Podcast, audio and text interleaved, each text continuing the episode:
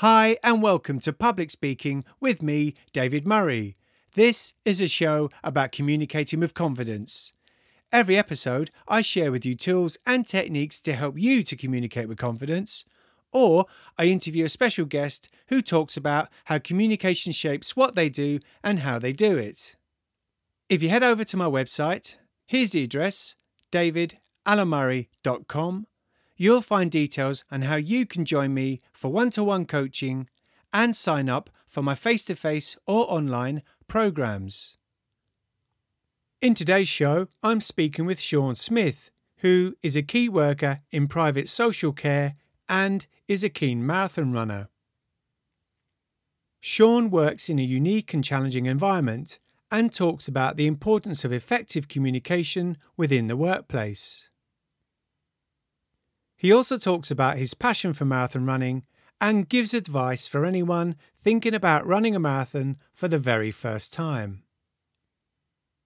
And before we get there, if you enjoyed today's show, please leave a five star review wherever you listen to your podcasts. And don't forget to click subscribe and share it with anyone who you think would benefit from listening. So, without further ado, let's begin to communicate with confidence. You're listening to the Public Speaking with David Murray podcast. To find out more, you can visit me at davidalanmurray.com. Hello, welcome to the show. Today, my very special guest is a key worker in social care working for autistic young adults. He's a three time marathon runner with more planned on the horizon. He's passionate about music and sport. He's friendly, he's outgoing, he's confident, he's an all round great guy. May I introduce you to Sean Smith? Sean, how are you today? Hello, David. I'm fine, thank you. Uh, thank you for inviting me onto your podcast. I'm very much looking forward to it. Sean, the reason why I got you on the show today is because I know that you've got a very interesting job, and it would be great to hear a little bit about what you do and how communication shapes what you do and how you do it. Is that okay? Absolutely. So, Sean, if you can tell us, what is it you do? Okay, I am a, a key worker in private social care um, in a residential setting, working with young autistic adults. Um, I've been working in the industry for approaching 20 years now, the, the care sector and I've worked with all client groups, including elderly sort of care, nursing, challenging behaviour, and children's services, um, in addition to what, where I currently work with young adults um, with autism. Can you tell us how you found yourself doing the job that you do now? Yes, David. Um, prior to um, working in the uh, care industry 20 years ago, I had different careers um, in retail when I left school a long time ago, and also in in office admin work in London. And but I always knew in in that time, even when I was working there, I was doing like nursing auxiliary um, in like hospitals uh, positions, caring for uh, people with um, uh, psychological problems and so forth. And um, I basically um, took that up full time, um, wanted to do it as a passion. I studied a health and social care degree as well, which I passed, and um, and that's how I found myself in it about 20 years ago. And um, and I realised that was my passion, and I, I wanted to continue. Sean, thank you. It sounds like you work in a very unique environment. And I wonder if you can share with us how communication shapes what you do and how you do it. Yes, David. Um, communication, and like you said, um, I do work in a unique and yes, it's a challenging environment, and um, it's challenging every day. Something different happens every day, which keeps you on your uh, toes. Um, but one of the most important aspects of the job, I I feel, is communication. Um, simple as uh, because of the type of client group that they are, which is autism, which is um, uh, people with like developmental delays, which usually happens at the onset of childhood, um, very young, and also affects um, communication and relationships. Um, in this case, they are the people that I work with are non-verbal, so I have to get, um, and not just myself, but all my staff members have to get their points across very uh, concisely, briefly as well. You can't go into long kind of sentences uh, with, with, autistic people. Um, so communication, not just with uh, the clients themselves, but also with the staff members, is is vital. Absolutely vital. I heard you talk about the importance of getting your point across in a clear and concise way in the environment that you work in. I wonder if you can tell us a bit more about that, please.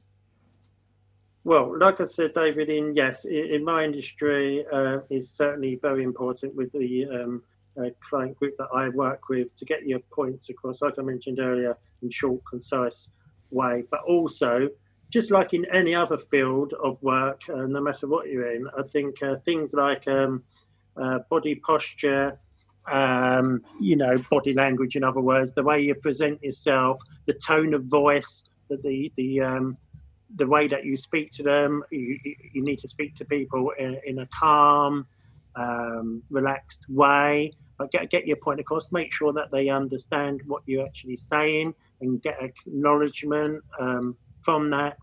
And uh, to understand that, obviously, you, you have to think of, of, on their point of view as well and uh, how they feel. So, so there's a lot of factors to take into consideration. But in my particular field, uh, if we're talking about um, actually talking and working with my client group, it would be in short, clear sentences, like I say.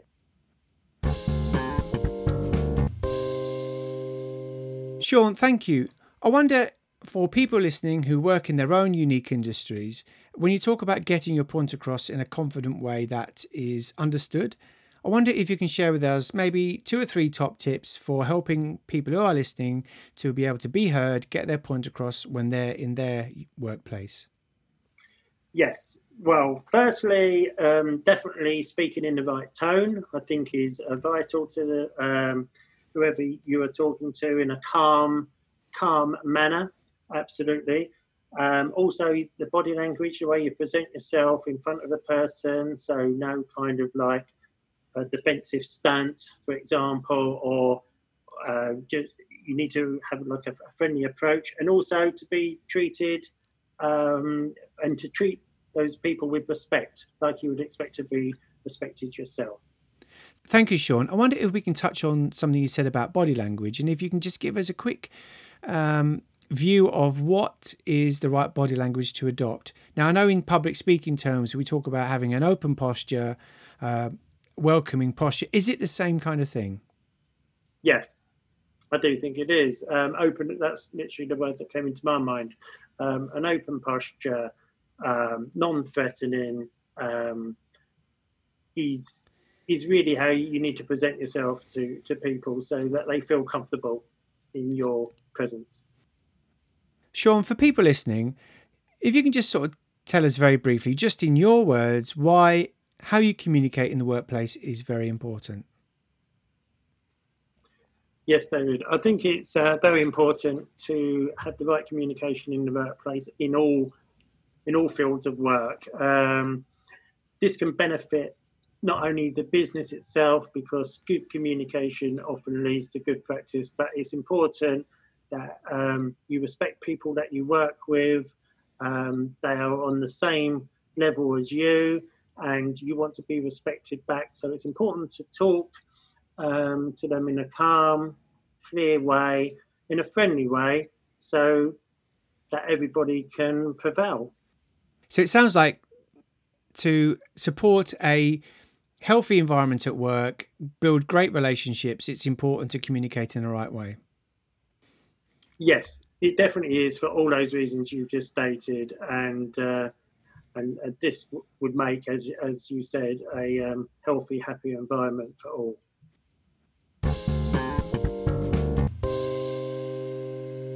Sean, I wonder if we can change tact a little bit. I know you're a marathon runner. Am I right in saying that you're a three time marathon runner? Yes, I have. Uh, I have run three marathons at Brighton um, for the last three years, apart from this year, uh, which was unfortunately um, postponed due to uh, the pandemic. But um, I'm due to run my fourth one, day David, in September at Brighton. Wow, it's amazing. And can you tell us what got you started and why you've kept going? Right. Um, a few different reasons. One was to to try and get fit and to maintain or lose a little bit of weight, which um, I knew I needed to do at the time. And uh, also, um, yourself and I, um, as you know, ran yeah. the first Brighton Marathon, and we both made a promise that we would do that, and uh, which we committed ourselves to. Um, and that I really enjoyed uh, running with you. And um, from that moment on, um, unfortunately, uh, you couldn't run any further ones, but I did myself, and I've continued to.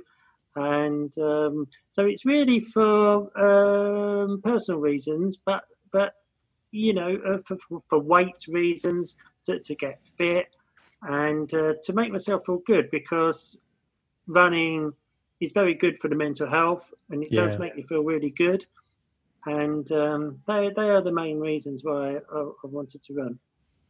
I remember the first marathon we ran, to, ran together, and it was it was hard. Has it got easier for you? So you've run three now. Has it got easier or harder? Um, no, I wouldn't say easier. I think any marathon, no matter how many you've done, I think is is probably as harder as the last one. I don't think, um, no matter how fit you are, um, 26 miles, 26.2 miles is a long way, and um, so um, I'm finding that I'm enjoying them more the more that I do, and I can't see myself uh, wanting to stop um, because it is a challenge and um, and I also run for diabetes uh, yeah. UK because my wife has diabetes. So I have different reasons why I want to run, not just for myself, but also for charitable reasons. So yeah. Do, do you find that the I mean, motivation is a big thing in marathon running, and maybe not on the day itself, because as I, I recall, and anybody who's listening who've run marathons or any any races, the day itself, there's a lot of adrenaline, there's lots of people around, So you are to some degree kind of propelled or pushed along by that kind of good feeling, if you like.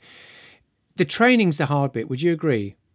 Absolutely. Like you said, the, the actual marathon itself, you have um, the, the crowd cheering you on, and uh, every part of the way you are being cheered on by by, by the bystanders, and that definitely pushes you on and, and wanting to complete it. But when you're training, uh, in my case, alone, um, for the last four years, I have just been running around um, the same block um, in yeah. the village where I live, the same route, and people wonder how on earth that I uh, can keep motivated. But um, I do have, I do listen to music. That absolutely motivates me. Yeah. I have to listen to up tempo music, which gets me round uh, my training it's probably hard, uh, if anything, the actual warming up, because I have to have a bit of an extensive warming up session, uh, can be that's the hardest thing to motivate uh, for. But going out on the actual run itself, I still enjoy it, even four years later. Yeah.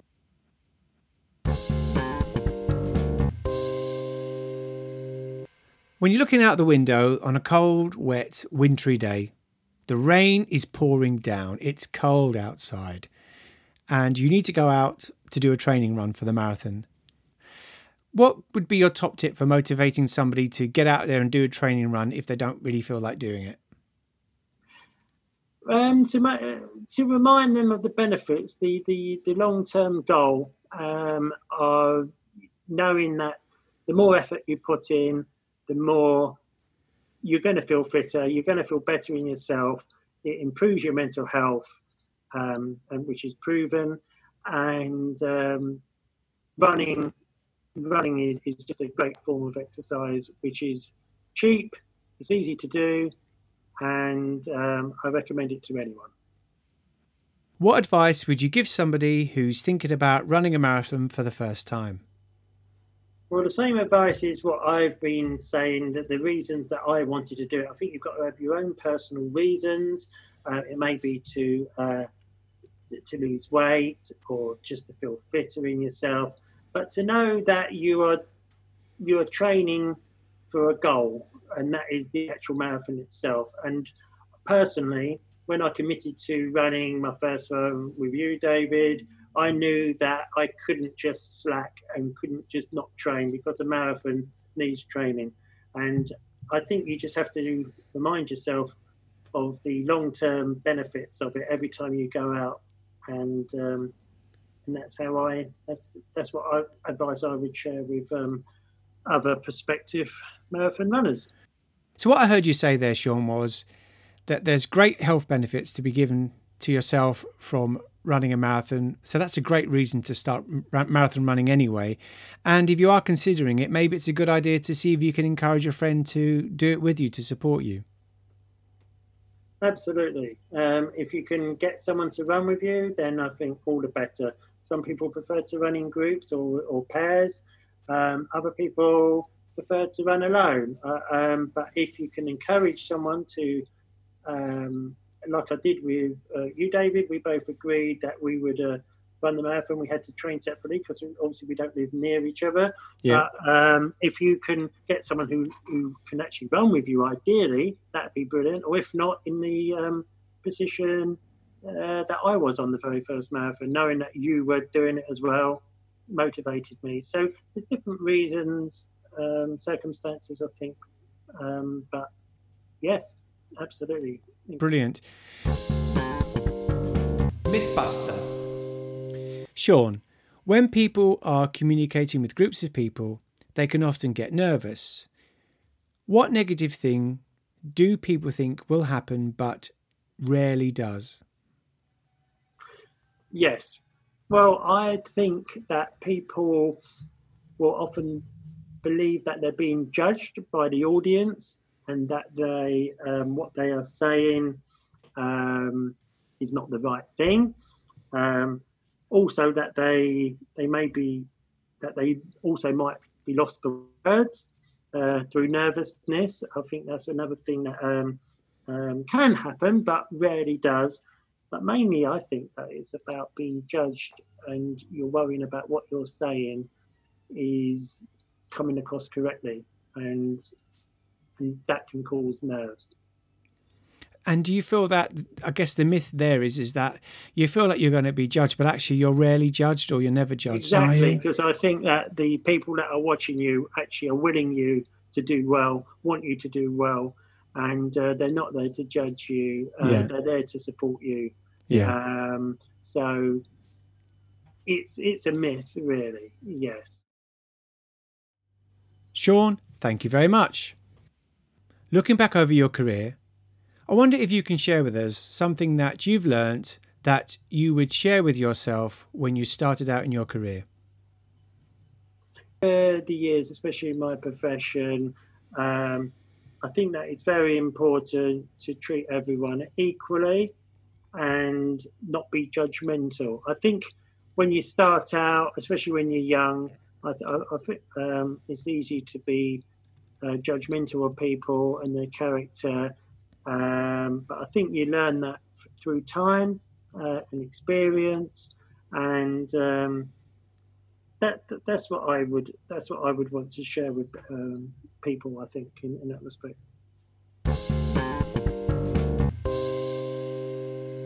Sean, I really appreciate your time today. I've really enjoyed speaking with you, hearing about your unique job hearing about your love for marathon running.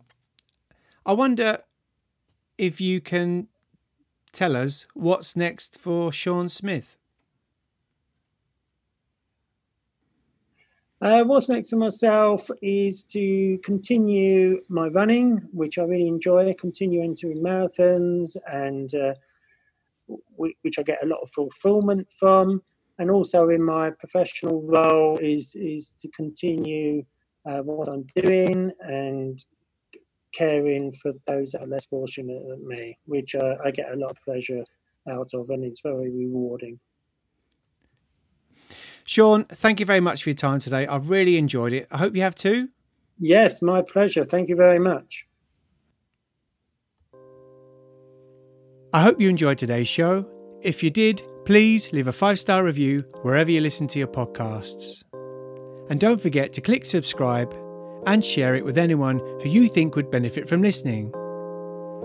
You can head over to my website at davidalanmurray.com and join me for one to one coaching and sign up for my face to face or online public speaking programs.